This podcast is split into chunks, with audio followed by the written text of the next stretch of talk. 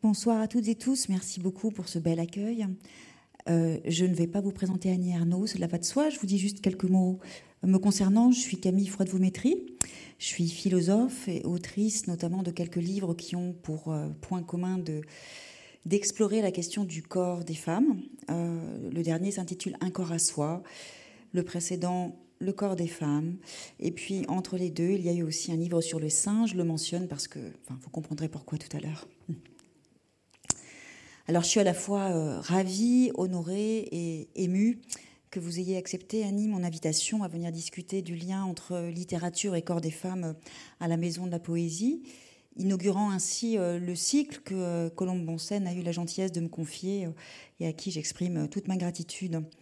alors que je sois ravie et honorée, une fois encore, ça va de soi, mais il faut peut-être que je dise aussi pourquoi je suis émue et, touchée, parce que vos mots, Annie, m'accompagnent depuis, depuis longtemps, qu'ils infusent ma réflexion sur la corporalité féminine. Certains de vos livres figurent dans les miens, euh, avec la joie que j'ai de, tisser vos mots euh, parfois avec les miens. Mémoire de fille, mais aussi euh, Une femme, L'événement, Passion simple, enfin tous ces romans que je garde précieusement sous mes yeux, pas loin de, là où j'écris, pour parfois simplement leur jeter un regard.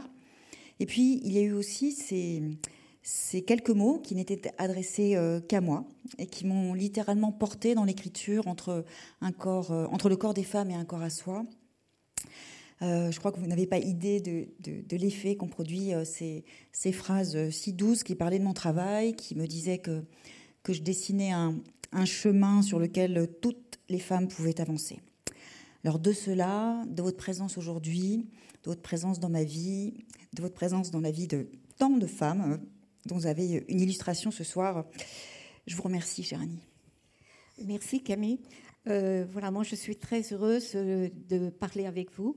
Euh, vos livres, je, les ai découverts ces dernières années, et euh, en particulier Un corps à soi, qui est le dernier, euh, qui m'a enchantée effectivement par votre méthode philosophique, qui, je peux le dire de tout de même, qui qui est très phénoménologique et qui me semble justement partir de, du corps vécu et d'autre part, vous parlez dans votre dernier livre en, première personne. Je dis bien en première personne, ce n'est pas à la première personne, mais en première personne, c'est-à-dire de s'impliquer, euh, de ne pas dire je simplement, mais de s'impliquer dans son expérience corporelle, son expérience vécue. Donc, toujours on y revient.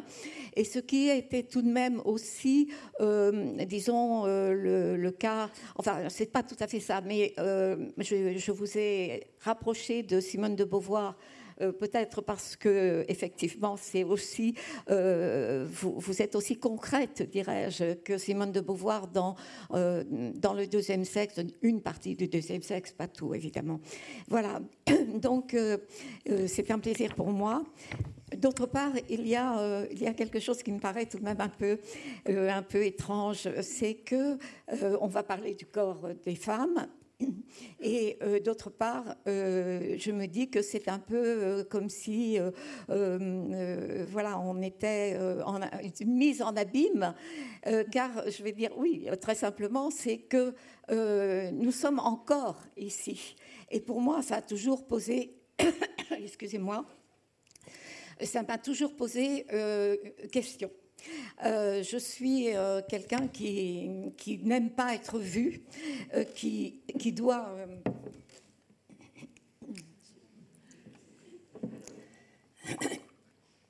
Merci.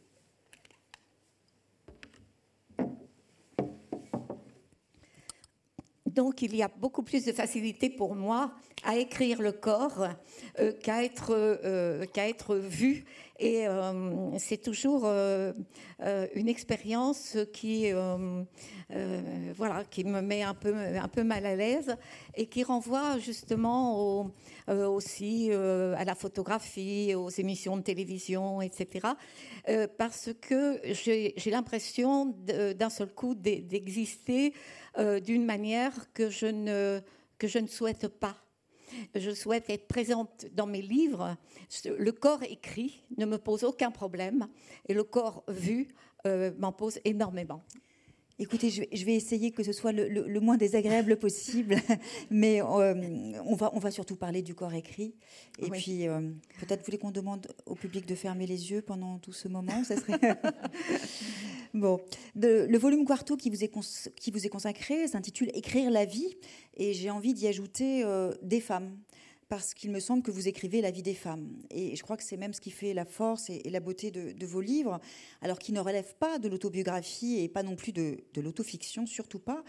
Euh, c'est autre chose. Et, quand je dis que vous écrivez euh, la vie des femmes, ce n'est pas non plus au sens d'une écriture euh, féminine. vous avez dit, et je vous suis complètement sur ce point, rien n'est plus désagréable et injuste que de parler de la littérature féminine ou des femmes qui écrivent. Euh, donc ce, n'est pas ce que vous faites, pas du tout. Ce que vous faites est, très singulier, ce que vous faites est aussi d'une certaine façon euh, euh, phénoménologique, puisque vous écrivez à partir de votre expérience vécue, en déroulant le fil de votre existence, en vous arrêtant parfois sur tel ou tel moment de, votre vie, mais vous le faites toujours dans la visée d'une mise en partage, d'une mise en commun, d'une forme de, circularité entre votre individualité et puis celle de toutes les autres femmes. Et quand vous écrivez, vous le faites euh, en écrivant je, mais en vous interrogeant sans cesse sur euh, ce qu'est ce, qu'est ce jeu. Dans l'Atelier Noir, qui est ce journal euh, d'écriture des années 1982 à 2015 qui vient de paraître chez Gallimard, dans la collection L'Imaginaire, vous écrivez La jointure entre la vie et la littérature étant la plus mince possible, du bord à bord, me tenir à l'extrême limite entre la vie et la littérature. Le jeu n'existe pas. Il n'existe pour moi que donné et dissous dans l'écriture. Et puis vous ajoutez un petit peu plus loin, je est un autre. Dans ce cas, quel rôle du jeu Juste narrateur présent ou bien généraliser au maximum le discours Si bien que le jeu devient on, elle au pluriel, implicitement. Voilà comment vous écrivez la vie des femmes, je crois, dans cette rencontre du jeu, du on et du elle au pluriel, en écrivant la vie avec ses contenus qui sont les mêmes pour tous, mais que l'on éprouve de façon individuelle. Vous cherchez, je reprends vos mots, à mettre au jour quelque chose d'une vérité sensible. Cette expression, euh, enfin, je la trouve très belle et puis elle dit surtout beaucoup de choses. Euh, elle résonne aussi beaucoup avec la démarche que, je mets en œuvre de mon côté, qui est donc euh, cette démarche d'exploration euh, du corps des femmes et de ce que j'appelle ces nœuds phénoménologiques, c'est-à-dire tous ces moments où une transformation, un événement corporel très physique va produire à la fois un ébranlement intime, existentiel, mais aussi simultanément une transformation dans les représentations sociales, mais aussi dans le même moment euh, des revendications en termes politiques. C'est pour ça que je parle de nœuds, puisque ce, sont ces grands moments qui, rythment la vie des femmes, les plus évidents comme la puberté ou une maternité ou la ménopause, mais, bien d'autres encore. Et ces moments euh, cristallisent de façon euh, régulière une forme d'ébranlement qui simultanément donc intime, social et politique. Et, je le fais, comme vous l'avez un petit peu dit, en, évidemment en mobilisant euh, la, philosophie, mais aussi en, comment dire, en, tissant euh, cette réflexion théorique de récits d'expériences de, la corporité, des récits qui sont parfois autobiographiques, parfois qui sont ceux de femmes que j'ai rencontrées, et cela produit donc cette écriture en, première personne dont vous m'aviez en effet écrit qu'elle vous avait interpellé. Et, donc je voudrais y revenir, vous, vous, l'avez un petit peu annoncé tout à l'heure, parce que je crois que dans cette écriture en première personne, enfin en tout cas j'espère, il y a quelque chose euh, qui nous relie. Oui. Euh, c'est difficile d'évacuer euh, certaines, certaines questions qui concernent il concerne au premier chef, euh, en fait, euh, mon rapport, euh, mon rapport à l'écriture. qui, est un, qui est un rapport essentiellement de rechercher, de rechercher des, des, des choses de, de, ma vie, bien sûr.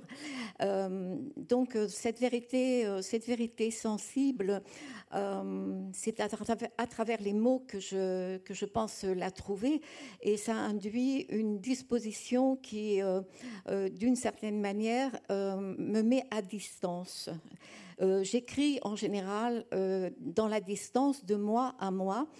Et par exemple, je peux prendre des, exemples, Passion simple, dont peut-être on anticipe un petit peu, mais à travers ce texte, euh, à travers ce texte, il se passe euh, justement cette mise en distance par rapport à la femme, euh, à la femme amoureuse que, j'ai été, et ce besoin de ce besoin de, la mettre à distance pour retrouver justement cette vérité sensible qui, qui seule m'importe, mais je ne sais pas de quoi elle est faite. C'est ça.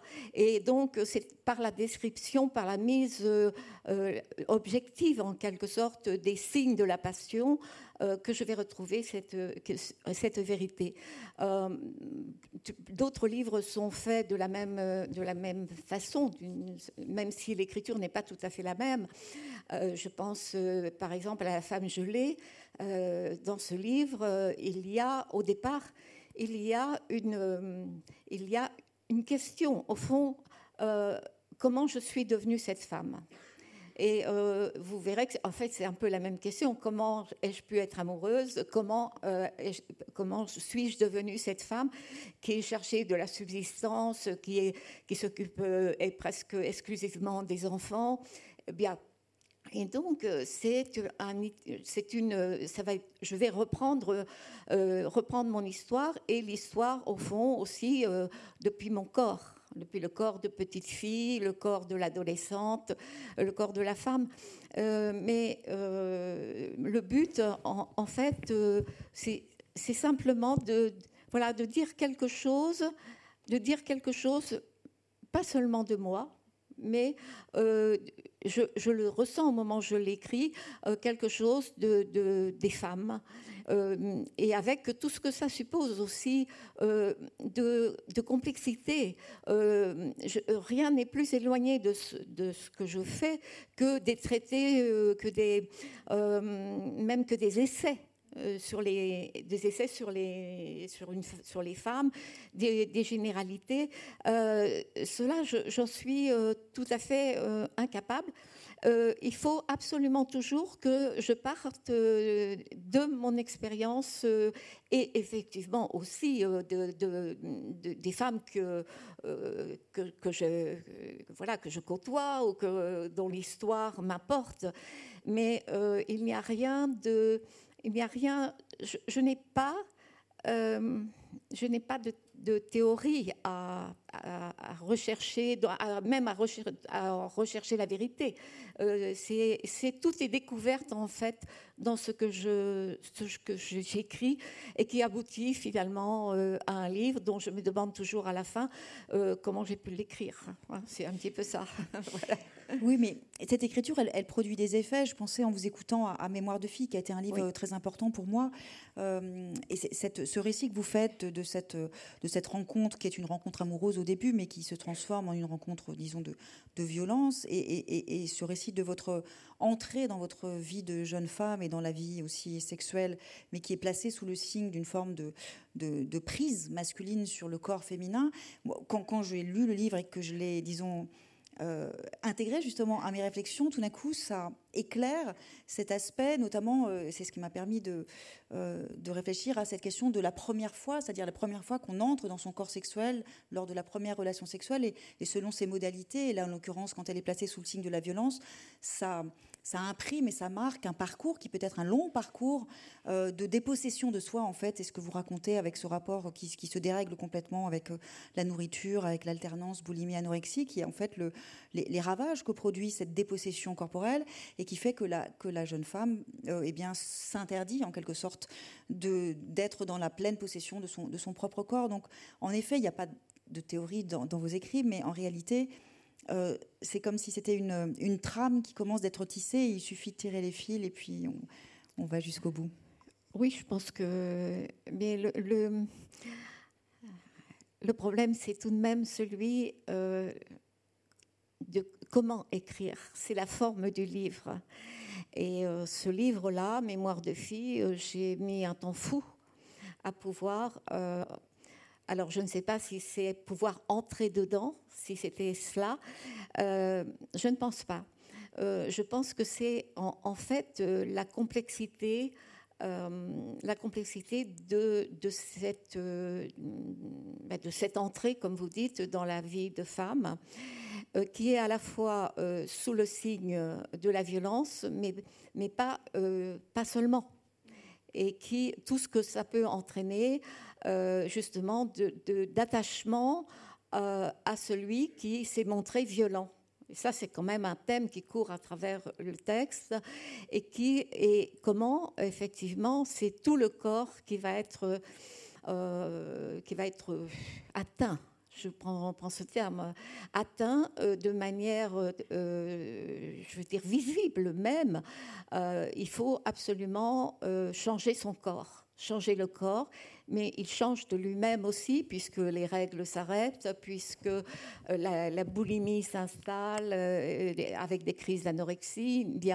Euh, donc tout cela était extrêmement difficile si on ne veut pas enfin, si je ne voulais pas, et c'était pour moi le, but, faire un texte, je veux dire, purement raconter, au fond, raconter, les, voilà. Et donc, c'est euh, ça qui m'a pris énormément de temps euh, pour trouver euh, la forme, pour trouver. Et alors, c'est là où je, je vais donc évoquer euh, le, fait que euh, tout ce qui se passait dans ces années euh, entre 2010 et 2015, des choses, voilà, l'affaire du Sofitel, par exemple, disons que commençait, pour moi, je rapprochais, je commençais à rapprocher ma propre histoire d'autres histoires. Voilà. Et ça a été un peu euh, l'élément déclencheur. Un autre élément déclencheur, c'est d'avoir lu, euh, d'avoir lu tout ce qui concernait l'affaire Polanski euh, sur Internet.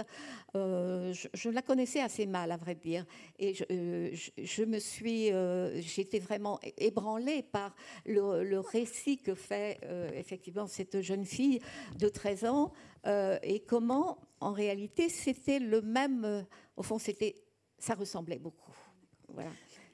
Oui, ça, me touche beaucoup ce que vous dites parce que cette, ce moment-là, 2010-2015, c'est le moment euh, qui, signale pour moi l'entrée dans, dans, la séquence féministe dans laquelle nous sommes aujourd'hui, que j'ai appelé dans un de mes livres, enfin c'est le sous-titre du corps des femmes, c'est la bataille de l'intime, c'est-à-dire mm-hmm. ce moment où en effet on voit tout d'un coup monter cette, euh, cette parole sur le, la question du corps? Je peux me, vous interrompre. Euh, quand même, cette parole sur le corps, elle a quand même commencé dans les années 70. Hein. Mais bien sûr. Voilà. mais, attendez, alors justement, vous, vous me donnez l'occasion d'une excellente transition, si vous permettez, Annie, parce qu'évidemment qu'il euh, il ne s'agit pas d'un surgissement de nulle part, il s'agit surtout d'une relance de quelque chose qui avait été initié de façon décisive dans les années 70.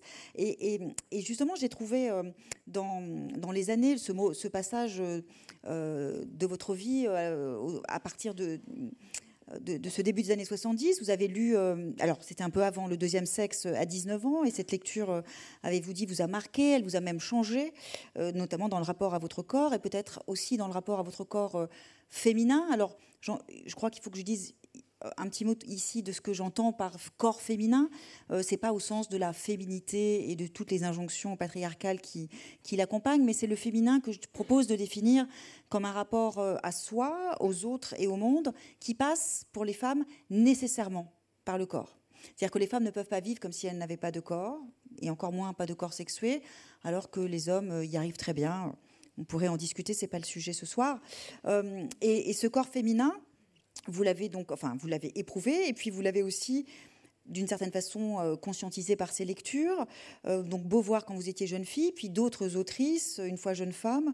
Euh, vous lisiez, écrivez-vous dans les années Germaine Greer, Kate Millett, deux autrices que je ne connaissais pas, Suzanne Aurère et Jeanne Soquet, qui ont écrit un livre qui s'appelle La création. La, création féminine. Étouffée. Étouffée, pardon. Oui, la création. C'est un, peu la même chose. Voilà, oui, c'était ça. Oui, oui. Et, ces lectures, écrivez-vous, vous les faites avec, je vous cite, le sentiment d'exaltation que procure la découverte d'une vérité pour soi dans un livre. Alors je crois que c'est à peu près tout ce que les auteurs et autrices cherchent, c'est-à-dire qu'on soit en mesure de révéler cette vérité pour soi. Euh, et, vous ajoutez, c'est peut-être un peu ce qui fait la nature de cette vérité, que c'était à l'époque le fait qu'un sentiment de femme était en train de disparaître, celui d'une infériorité naturelle, c'est-à-dire que tous ces livres oui, absolument. contribuaient à cela. Euh, c'est dans les années 70 que effectivement ce, sentiment de, de euh, on va pas dire de puissance, je n'aime pas beaucoup employer ce terme, voilà, mais euh, ce sentiment effectivement, ou alors plutôt qu'on compte, voilà, je préférais ce, mot-là, et que notre voix, il y a même eu un livre qui s'appelait Paroles de femmes de, de Annie Leclerc, et qui, oui, donc c'était c'était vraiment euh, on, disait les, les femmes, euh, les femmes ont la parole, c'est devenu une émission. Bon, tout est récupéré de ce qui est des femmes. Mais euh, oui, il y a, il y a l'émergence totale, effectivement, de, de, de besoin de, de, se montrer. Euh, j'emploie ce terme avec un, souvenir ému pour ma mère euh, qui me disait toujours mais il faut te montrer par rapport à mon mari. voilà, oui, c'était ça, parce que elle, elle, elle, avait le sentiment que, euh, que jamais, jamais mon père ne lui avait, comme elle disait, marché sur les pieds. Bon, et donc c'est ce sentiment-là, je pense que c'est devenu un sentiment collectif effectivement, d'apparaître, de, d'être visible et de, de demander effectivement euh, des droits. Voilà. Mais euh, il y a eu certainement euh, mais une, après, ces, droits qui sont immenses, il ne faut pas l'oublier, euh, de, pouvoir être maîtresse de la, procréation avec la, la, contraception et, l'IVG, peut-être là, ensuite, il y a eu, et puis en même temps, donc ça voulait dire qu'on pouvait vivre sa sexualité librement. Voilà, tout ça s'enchaîne. Mais on a un petit peu, je pense, dans les années 90, et peut-être au début des années 2000, euh, euh, euh, de, s'intéresser à la sphère intime, effectivement, et, également dans le, dans le, le rapport avec, avec les hommes. Et puis voilà. Oui. enfin oublier et même peut-être aussi, enfin je, enfin, je vous rejoins complètement. Enfin, c'est même une, hypothèse que je fais qu'il y a une forme de, disparition du corps des femmes, euh, euh, disons dans les préoccupations féministes immédiates dans les années 80, 90, 2000, mais pour des raisons aussi sociologiques. C'est le moment où les femmes euh, investissent massivement le, monde du travail et elles le font comme des hommes. Et donc il y a une forme d'invisibilisation rechercher de, ce qui est du, féminin en elles ou de leur corps, euh, parce qu'il s'agit vraiment de s'extirper de ce, de ce destin qui était celui des femmes jusqu'à euh, la libération des années 70. Mm. Oui, je pense que c'est vrai.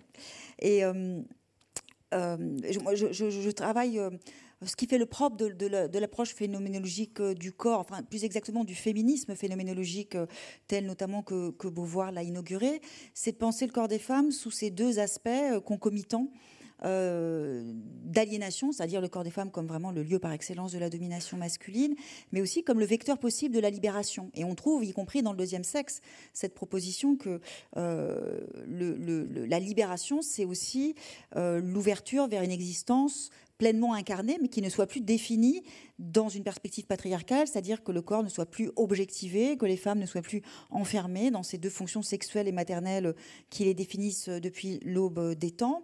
Et, il me semble que dans votre œuvre, on, trouve de façon enfin, voilà, régulière cette, cette oscillation entre l'aliénation, la libération. Alors est-ce que euh, parfois les, deux dans le même, je sais pas, est-ce que dans Mémoire de fille, c'est plus l'aliénation peut-être que la libération? Euh, Je ne sais pas, mais euh, peut-être pouvez-vous me me dire comment, qu'est-ce que ça vous inspire de votre propre travail? Euh, En fait, euh, dans Mémoire de fille, euh, je ne me pose pas ce dilemme. c'est de retrouver pas à pas, au fond, ce qui a eu lieu et pourquoi ça a eu lieu. pourquoi c'était la première fois que je me posais la question pourquoi ce consentement? Ce, terme que j'emploie dans Mémoire de fille devait avoir ensuite une grande fortune. Mais effectivement, c'est cette question-là. C'est cette question-là. Pourquoi euh, ça a eu lieu euh, et, non pas en termes. Alors, il est évident que ça représente pour moi, euh, évidemment, euh, peut-être une forme d'aliénation, bien sûr, hein, mais en même temps, je dois considérer, quand j'écris ce livre, que j'ai fait ma vie avec ça. Donc, là-dedans, où est la liberté, où, voilà, je, ne sais pas tout ce qui s'est joué, parce que écrire, c'est ça aussi, de savoir ce qui se joue à chaque moment dans les choix qu'on fait ou dans ce qu'on fait ou ce qu'on ne fait pas. Et, euh, très certainement dans ce livre-là, c'était euh, la question la plus, euh, voilà, la, plus pressante en quelque sorte pour moi, c'est de comprendre. Écrire pour comprendre, c'est tout de même une chose qu'on cherche, je pense. Et c'est à travers euh, ce, prisme-là, euh, et non pas de, continuellement d'osciller entre liberté et, aliénation. Voilà. Oui, parce que j'ai plaqué de façon un peu artificielle mes propres prismes ah sur, sur votre travail. Mais artificiel, mais disons, ce sont des questions qu'on se pose mm. effectivement, je veux dire en philosophie ou même tout simplement se pose dans la vie. Mm. Mais dans l'écriture, c'est fait un petit peu, un peu différent. Mais je reconnais que, par exemple, dans le livre La femme gelée, c'est euh, tout de même une question que je me pose beaucoup plus, euh, c'est-à-dire en termes d'aliénation et, de liberté, euh, où les choses me semblent peut-être beaucoup plus, claires, plus claires que par ce qui concerne le sexe, tout de même, c'est tout de même ce qu'il y a de plus obscur. Euh, voilà, euh, c'est euh, André Breton. Alors, excusez-moi, je, cite un, homme, mais qui parle du sexe comme l'infracassable noyau de nuit. Et c'est quelque chose qui me semble effectivement toujours oui, on, va en parler un peu de sexe, enfin même un peu beaucoup, mais je le garde pour la fin, comme le meilleur pour la fin. Je, suis désolée parce que je vais un peu dans tous les sens. Non, mais c'est très bien. Euh, enfin, au contraire, euh, c'est bien aussi de, de, comment dire, ébranler un petit peu mon, mon petit déroulé très, très construit. Euh, on avait réfléchi ensemble à Hum, quelques thèmes très incarnés qu'on pouvait évoquer. Enfin, je vous, ai fait des suggestions. Vous avez la, gentillesse d'accepter. Euh, le premier, peut-être, il était, enfin, je me souviens de votre réaction. Il était sans doute un petit peu inattendu parce que je vous ai parlé. Enfin, je voulais, je vous ai dit que je voulais vous parler de vos cheveux.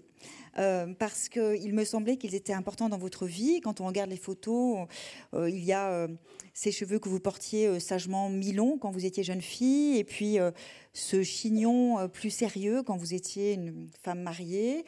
Et puis, enfin, vous les avez libérés tout à fait pour les porter au vent désormais, sans jamais les couper court jusqu'à aujourd'hui. Et puis, il y a une, une petite parenthèse, cette année où vous avez dû, euh, euh, vous les avez tous perdus en raison d'une chimiothérapie. Pas cette année, il y a longtemps. Non, enfin cette année-là, je veux dire l'année unique. Enfin, je crois que c'était en 2002, 2003. 2002, oui. Oui. Euh, il y a cette photo dans le quarto où vous êtes d'ailleurs, enfin, vous êtes magnifique, le crâne complètement rasé. Alors pourquoi je, enfin, j'avais pensé à cette question de, à ce thème des cheveux avant les récents événements, mais je l'évoque aussi ce soir parce que depuis quelques jours, il y a, disons, un petit bruissement féministe autour de la question euh, des cheveux consécutivement à cette scène euh, de gifle aux Oscars, euh, qui, bon, je, pense que tout le monde a une petite idée de, enfin, se rappelle de ce qui s'est passé, avec le, fait que la, femme de Will Smith donc s'est fait, s'est moquée publiquement pour son crâne rasé, le crâne l'est parce qu'elle souffre d'alopécie. Et, donc voilà, il y a cette thématique des, cheveux des femmes. Je veux bien que vous réagissiez comme ça, disons, sans vous donner trop de. Je vais essayer de garder mes petits prismes théoriques pour moi. oui, alors euh, les cheveux, pour euh, peut-être pas, pour toutes les femmes, hein, je, n'en sais rien, mais il est, certain que les, cheveux ont, occupé une, grande place euh, dans le cours de ma vie quotidienne. tout d'abord par, par la comparaison. Alors, euh, voilà, votre dernier livre s'appelle Un corps à soi. Et je suis effectivement, c'est le but. Et, surtout, euh, il y a quelque chose de très important, c'est je suis mon corps. Hein. Ça, c'est la proposition la plus importante. C'est pas j'ai un corps, c'est je suis un corps. Et euh, à partir de là, donc, un corps à soi, mais je me dis que, c'est extrêmement difficile ou tendancieux parce que est-ce que l'on a, est-ce que l'on a vraiment un corps à soi? On a, on a le corps imaginaire il y a le corps imaginaire qui dépend de l'époque, qui dépend des, gens que l'on fréquente, c'est-à-dire ce corps qui est au fond qu'on voudrait avoir. Voilà, c'est ce corps qu'on voudrait avoir. Et je crois que euh, c'est... Alors, la, grande question, c'est tout de même de savoir si les hommes euh, éprouvent euh, la même chose, se, sont traversés par, ces, par d'autres, par des modèles de corps masculins. C'est une question qu'on ne leur pose jamais. Voilà. Euh, je ne demande pas qu'on réponde là. Mais je me demande par exemple si euh, ce que nous faisons ensemble là, ce serait possible entre deux hommes. Pour On le aurait moment, du mal à les trouver, je pense, oui. Mais oui. Je le crois pas. Alors, il y a quelque chose. Ça deviendra peut-être. Peut-être dans la période, disons, si on, si on, dans une perspective, on va dire un peu néolibérale, où on a un, modèle de, corps euh, dominant qui est un modèle, on peut dire simplement viril, où ce sont les, les dimensions de performance, de constance, d'excellence. Il y a des injonctions qui pèsent sur les corps masculins en termes de, de, voilà, de, se soumettre et de souscrire à ces injonctions euh, euh, à un corps euh, puissant, à un corps mm. constant, etc. mais disons que le corps ne produit pas pour les hommes ce qu'il produit de façon immédiate et quotidienne pour les femmes, à savoir cette objectivation et les discriminations et les violences qui l'accompagnent. Et je pense qu'ils ne font pas, ils n'ont pas l'expérience vécue d'un corps d'un corps qui est immédiatement discriminant et, synonyme de. Mais nous n'avons pas non plus, nous, l'expérience d'un corps masculin. Hein. Voilà. Donc, mais ce que je voulais dire surtout, c'était euh, que nous nous interrogeons, nous, nous, analysons euh, euh, notre vision du, corps, et je ne pense pas que les corps, les hommes, se fassent la même chose avec leur propre corps. Mais voilà. donc c'était un peu une incidente, mais je reviens aux cheveux. voilà. Et donc, ce, il est certain que à l'époque, les cheveux frisés, les anglaises, les boucles était, quand j'étais petite fille, euh, très euh, prisée, très admirée. Et euh, malheureusement, moi, j'avais des baguettes de tambour. Voilà.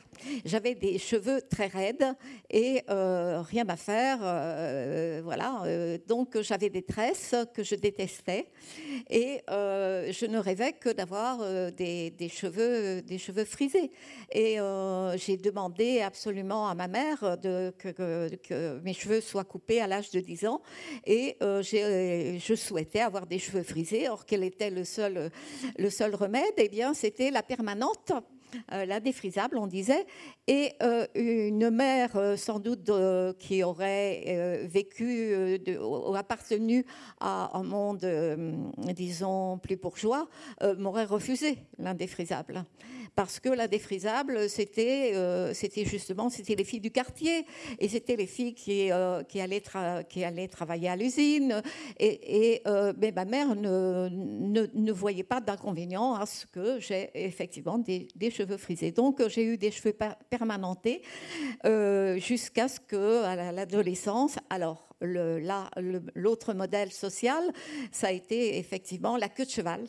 Voilà. Donc euh, j'ai laissé pousser mes cheveux et euh, j'ai eu les cheveux longs euh, à partir donc de, de, 15 ans, même un petit peu avant. 14 ans. Et euh, c'est, bien sûr, euh, j'ai, je les ai fait couper à, un moment, mais euh, il est certain que ça faisait partie.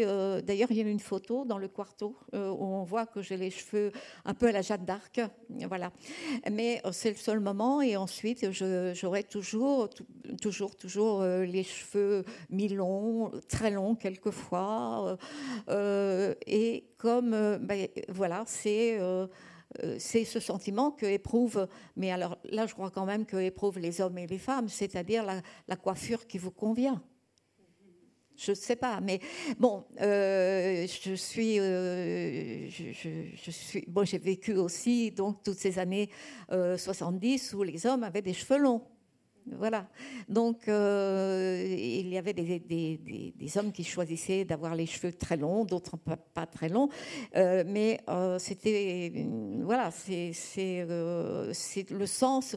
Il y a un effet mode, je veux dire, quand même. Hein, un effet mode qui marque certainement plus les, femmes. mais bon, maintenant, c'est mon. Oui, je veux dire que ça fait partie de moi et que je n'envisage pas de les couper. Alors, bon, euh, pour, euh, alors il y a le, comme vous dites, le, crâne nu. qui signifie effectivement donc, que j'ai eu lors de la chimio et cette de, vivre oui il faut il faut savoir que c'est un choc c'est un choc de perdre en trois jours tous ses cheveux c'est d'un seul coup, on est effectivement dépouillé, dépouillé de euh, et, la comparaison, euh, la comparaison qui m'était venue, ça a toujours été celle de ces poupées, ces belles poupées, euh, ces belles poupées d'autrefois, où la chevelure, une belle chevelure était collée souvent sur le crâne et qui d'un seul coup est arrachée. Et euh, voilà, et c'était, c'était le, sentiment effectivement euh, d'être une poupée, euh, enfin pas décapitée, mais dont, la, toison en quelque sorte a été enlevée. Et c'est, c'est pourquoi j'ai opté pour une perruque.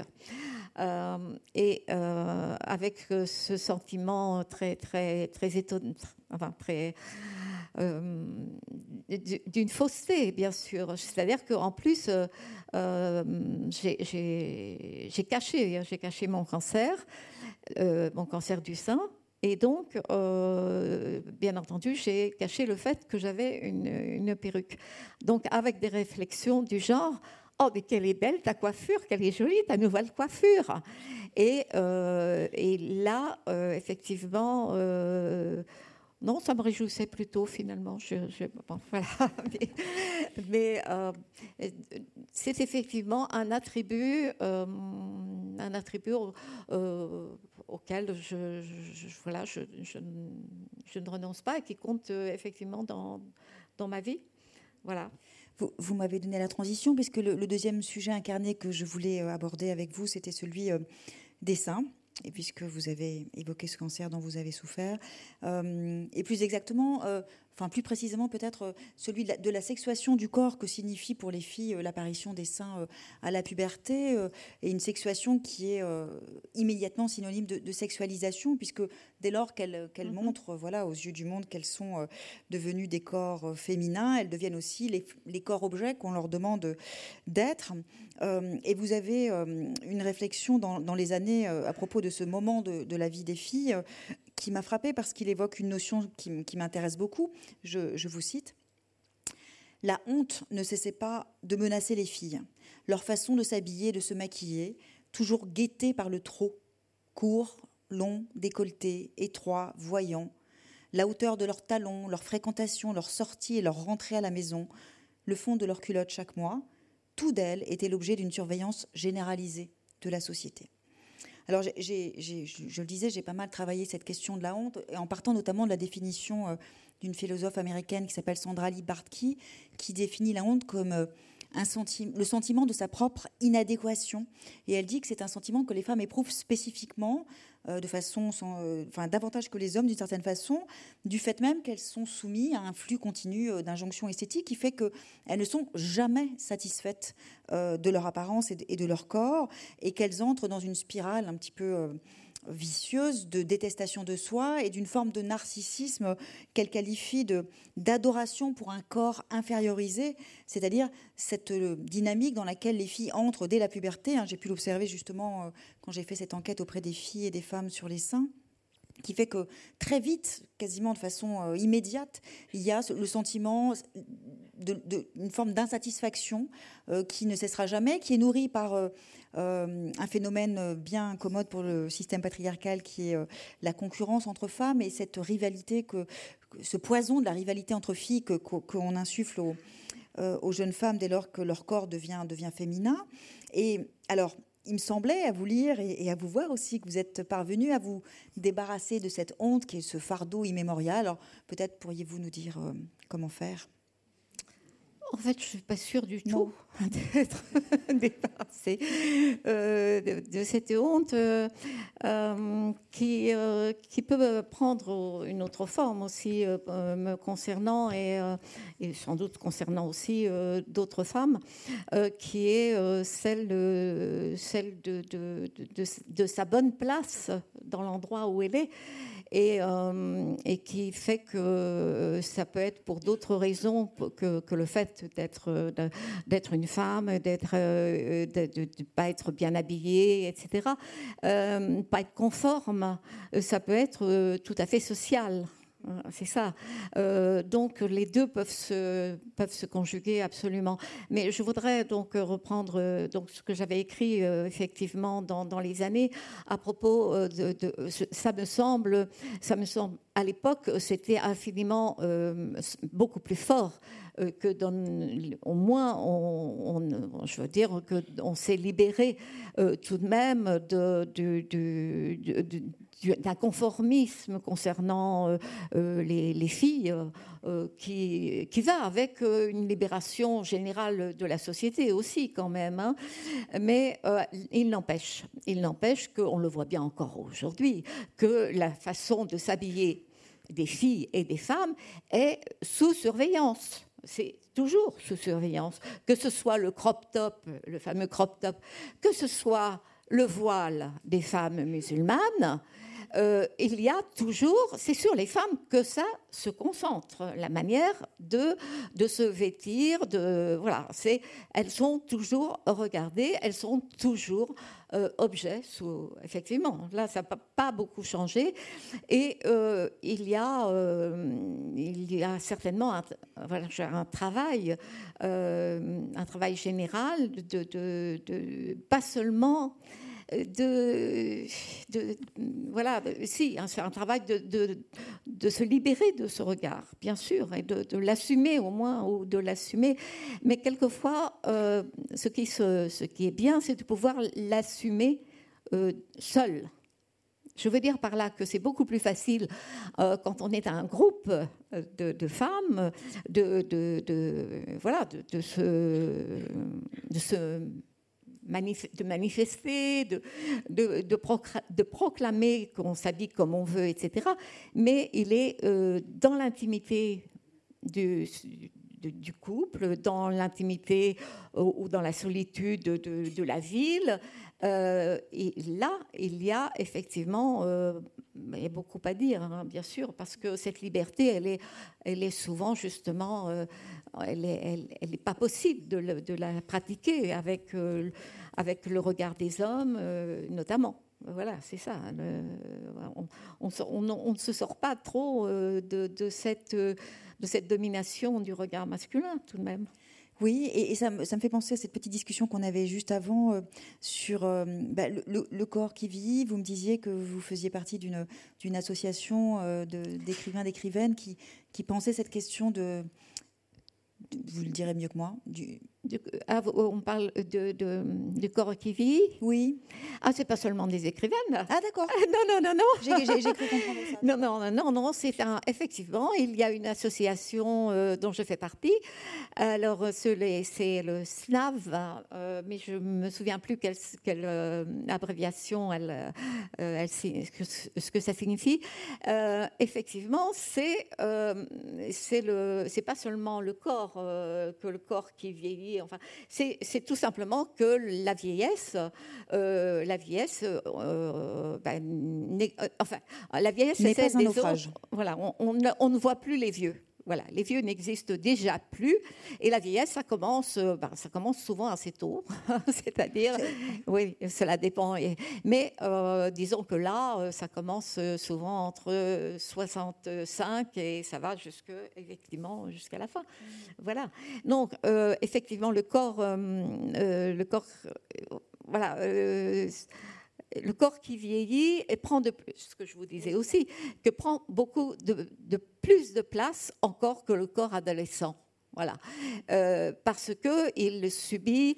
Euh, il subit justement euh, les, atteintes de, l'âge et, c'est une question de force, c'est une question de possibilité.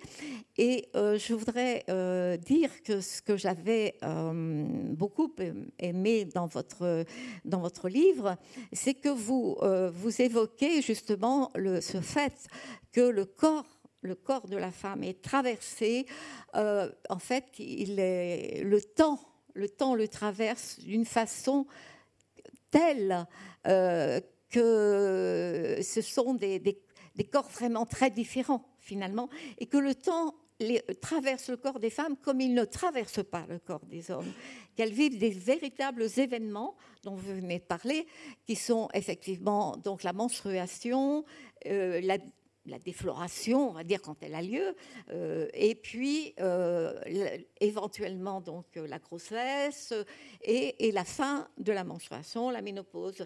Et ensuite, il y a effectivement, ça s'arrête pas à la ménopause. Hein, euh, voilà, il y a le, corps, féminin euh, va peut-être justement à cause euh, de des représentations sociales, du regard qui a été porté sur, lui pendant longtemps va avoir justement va être atteint peut-être beaucoup plus par l'âge. Et le corps âgé n'est toujours pas, je veux dire, quelque chose qui euh, est objet euh, à la fois de littérature, hein, voilà, et euh, même de considération d'une manière générale. Voilà. Et, et, les, alors, ça touche effectivement aussi les hommes. Donc, il n'y a pas que des femmes dans ce mouvement. Hein. voilà, il y, aussi des, il y a aussi des hommes.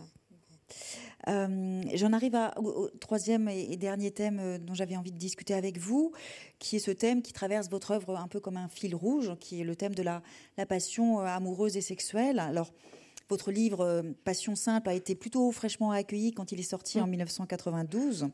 C'est quelque chose qui vous a marqué et vous avez écrit à ce propos que écrire la passion, on ne l'attendait pas.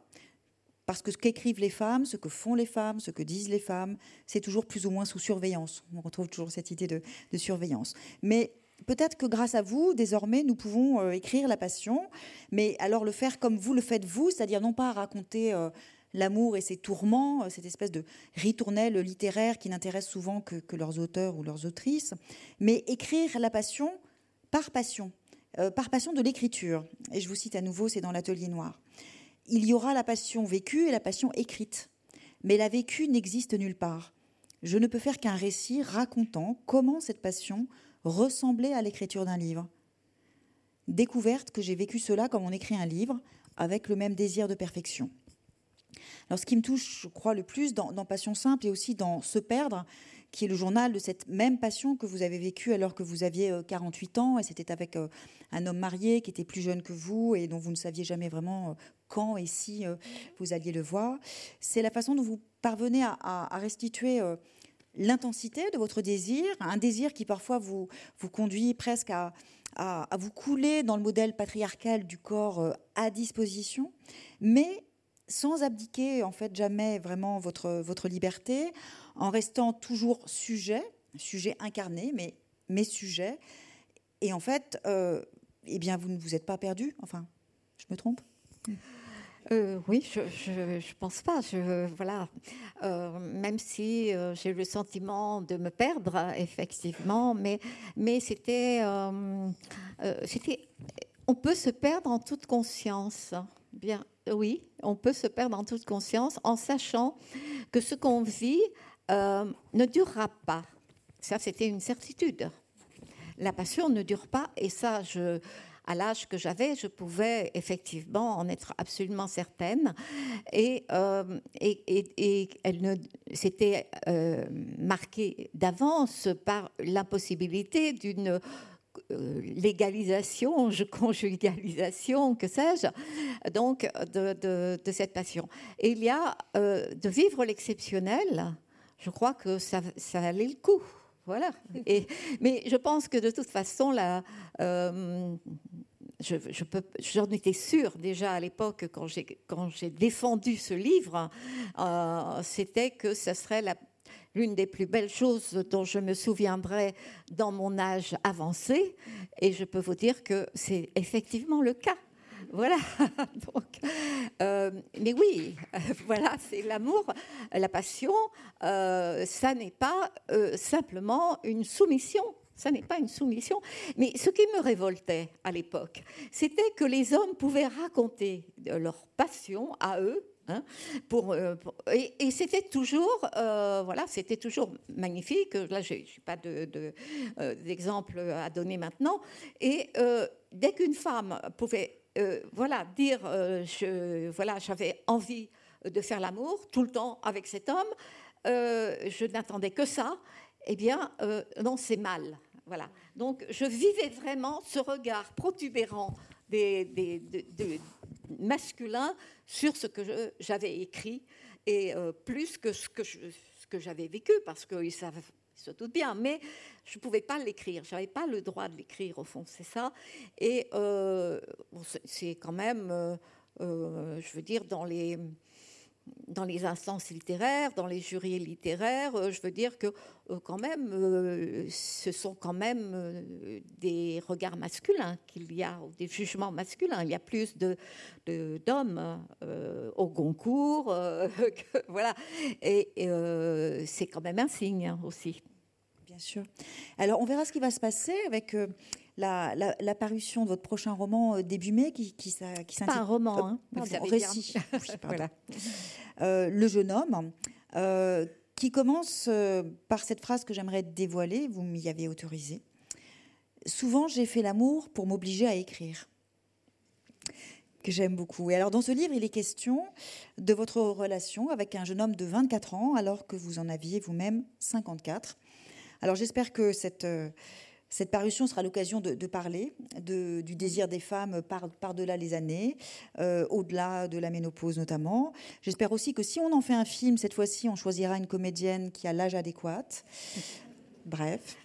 Euh, et, je voudrais terminer avec ce livre parce que je crois qu'il montre ce que... enfin, ce qu'est la passion telle que vous l'écrivez, qui est, je crois, la liberté. Euh, la liberté de, refuser de vivre avec un homme euh, comme vous l'avez euh, fait. pardon, de refuser, oui c'est ça, de refuser de vivre avec un homme comme vous le faites depuis la fin de votre mariage, la liberté de refuser des avances et de choisir de ne plus avoir pour un moment de relations amoureuses ou sexuelles.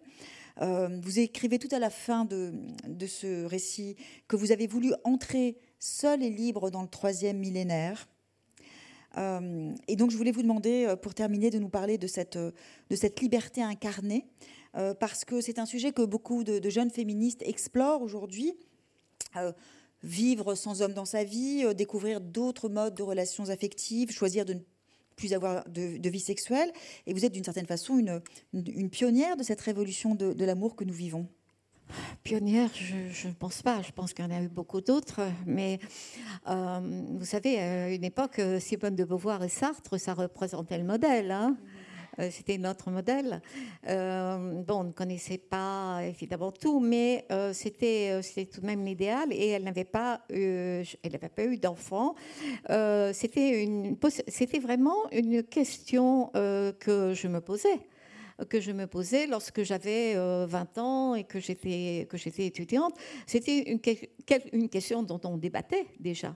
Euh, et, alors, bien sûr, quelquefois, euh, voilà, et on n'avait plus le choix. Que le coup, on se retrouvait enceinte et bon, c'était ou se marier ou ou bien l'avortement. Mais ça, c'est un, un, temps préhistorique, dirais-je maintenant. cette liberté, cette liberté, il faut bien entendu, moi j'ai l'impression quand même d'avoir euh, fait des fait des mauvais choix, mais euh, pourquoi euh, je fais des mauvais choix? Et c'est ça, je veux dire, c'est qu'à un moment, c'était le bon choix quand même. Voilà, c'est ça, ça correct. Mais oui, je veux dire que il y a, si on, voilà, si on se marie, si on persiste dans dans, dans un mariage, euh, par exemple, comme je l'ai fait pendant jusqu'à 18 ans, 18 euh, ans de mariage, euh, c'est qu'il y a des, des raisons, c'est qu'il y a, voilà. Donc, je pense que, ensuite, effectivement, la libération, la libération, c'est c'est difficile, c'est très difficile, et je crois que la liberté n'est jamais donnée. La liberté n'est jamais donnée. Que il, faut à un moment savoir ce que effectivement ce que l'on souhaite. Et, c'est, j'allais dire que c'est pareil. Quand j'écris, je ne, sais pas quel est, enfin, ou plutôt avant d'écrire, je ne sais pas quel est mon désir d'écrire. Et, il faut le, il faut le pratiquer pour que je sache que ça n'est pas mon désir ou c'est mon désir. Alors dans la vie, c'est quelquefois hasardeux et compliqué de faire ça, ou dangereux même, mais euh, je ne crois pas qu'on puisse euh, dire je vais être libre. Euh, je vais être libre, voilà, comme une essence, mon essence et ma liberté. Oui, d'un point de vue, effectivement, sartrien, ça l'est, mais pratiquement, hein, voilà. Donc, je, pense euh, on, reste toujours confronté à des situations où effectivement, non seulement notre propre liberté est en jeu, mais c'est aussi celle de l'autre, la plupart. Voilà. Et je vous propose de, peut-être terminer sur cette belle phrase et à la fois très engageante que la liberté n'est jamais donnée. Merci infiniment Annie Arnaud d'avoir répondu à mes questions. Merci.